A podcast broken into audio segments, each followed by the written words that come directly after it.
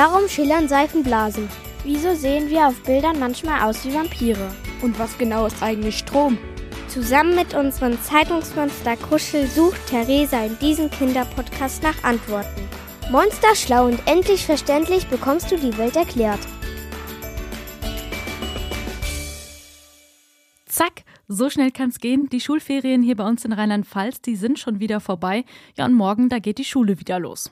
Wir hier bei Kruschel erklärt's, wir haben keine Ferien gemacht. Also, falls du dir die letzten zwei Wochen auch mal eine Podcast-Pause gegönnt hast, kein Problem, denn das Tolle ist ja, dass alle Folgen, die es bisher von mir und unserem Zeitungsmonster Kruschel gibt, die sind alle noch abrufbar. Das heißt, du kannst sie gerne noch nachhören. Das geht zum Beispiel auf der Musikplattform Spotify oder auch über YouTube oder unsere Kruschel-Internetseite. Ich möchte dich aber auch nochmal ermuntern, dass du mir sehr, sehr gerne deine Kinderfrage schicken kannst, die dich total interessiert. Blöde Fragen, die gibt's nämlich nicht. Das wurde mir zumindest immer gesagt.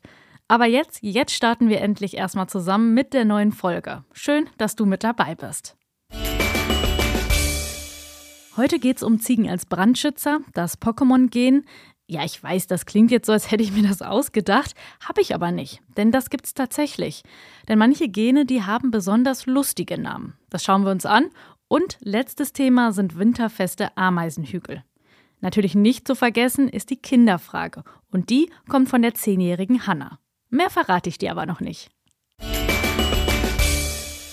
Zum Start, da möchte ich mit dir über eine besondere Art von Tieren sprechen, die uns dabei helfen, den Wald zu schützen und Feuer zu verhindern.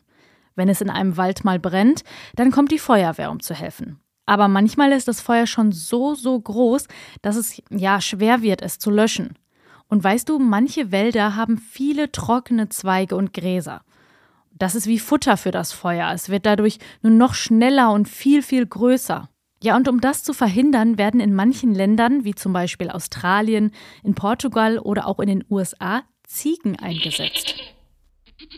Die Ziegen, die sind ganz besondere Tiere, denn sie lieben es, die trockenen Zweige und das Gras zu futtern.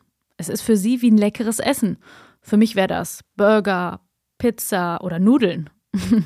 Aber man kann schon sagen, dass sie sowas wie lebende Waldstaubsauger sind. Wenn sie die Zweige und das Gras fressen, dann wird der Wald wieder sauberer und es gibt weniger Feuergefahr.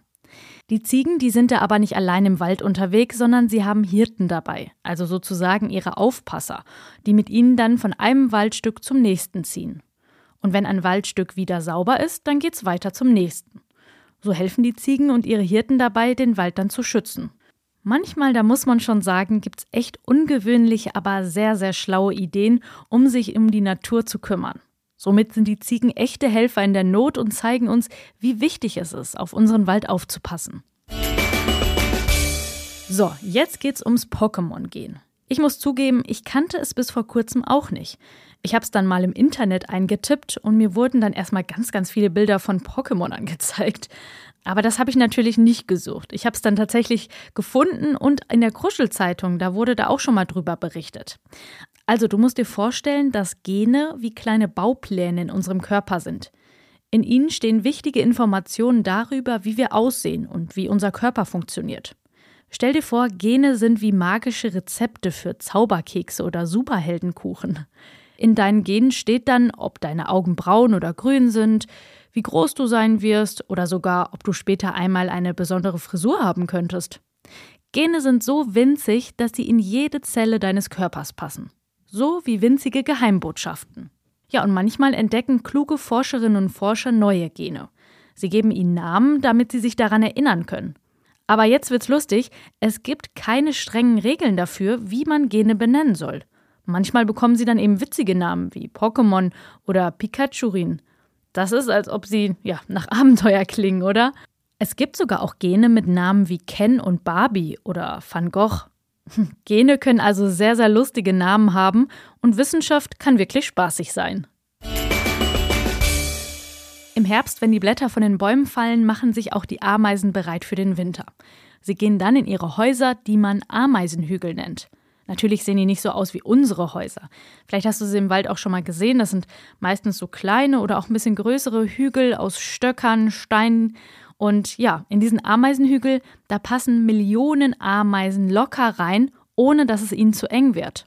Das liegt daran, dass der Hügel bis zu zwei Meter hoch sein kann und tief unter die Erde geht.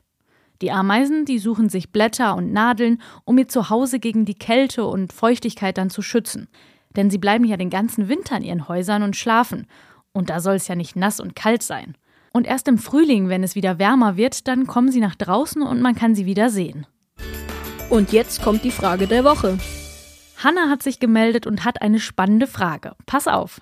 Hallo, ich bin Hanna und bin zehn Jahre alt. Ich habe mir die Frage gestellt, wieso können Katzen im Dunkeln besser sehen als Menschen? Es ist abends dunkel, es raschelt auf einmal im Gebüsch und plötzlich tauchen zwei hell leuchtende Augen aus dem Nichts auf. Und zack, da ist die Katze auch schon wieder im Busch verschwunden. Boah, das kann manchmal ganz schön gruselig sein, oder? Zumindest geht's mir so. Wenn es dunkel ist, dann können Katzen besser sehen als Menschen. Das stimmt erstmal. Warum? Naja, weil ihre Augen Licht reflektieren können. Das bedeutet, dass sie in der Dunkelheit mehr sehen können als wir. Außerdem haben Katzen ein größeres Sichtfeld und können Dinge am Rand ihres Blicks besser bemerken als wir Menschen. In unseren Augen, da gibt es winzige Teile, die das Licht aufnehmen. Es gibt zwei Arten davon. Das sind einmal die Zapfen, die sind für Farben zuständig, und Stäbchen, die helfen dabei, dass wir hell und dunkel unterscheiden können und auch sehen können. Katzen, die haben aber viel, viel mehr von diesen Stäbchen und sehen die Welt anders als wir. Wahrscheinlich in blau-violett oder grün und gelb. Aber der Hauptgrund, warum Katzen nachts so gut sehen können, ist eine besondere Schicht hinter ihren Augen, die wie ein Lichtverstärker wirkt.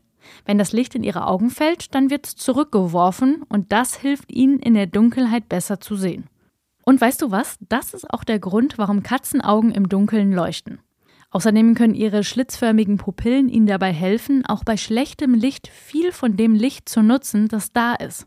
Aber wenn es wirklich richtig, richtig dunkel ist und man nichts mehr außer Schwarz vor sich sieht, dann helfen der Katze ihre Augen auch nicht mehr. Denn dann ist sie genauso blind wie wir. Und damit sage ich danke für die tolle Frage, danke dir fürs Zuhören und nächsten Sonntag, da gibt's wieder eine neue Folge von meinem Podcast Kruschel erklärt's. Kruschel erklärt's ist eine Produktion der VRM von Allgemeiner Zeitung, Wiesbadener Kurier, Echo Online und Mittelhessen.de. Redaktion Kruschel und Theresa Eickhoff. Ihr erreicht uns per Mail an kruschel.vrm.de.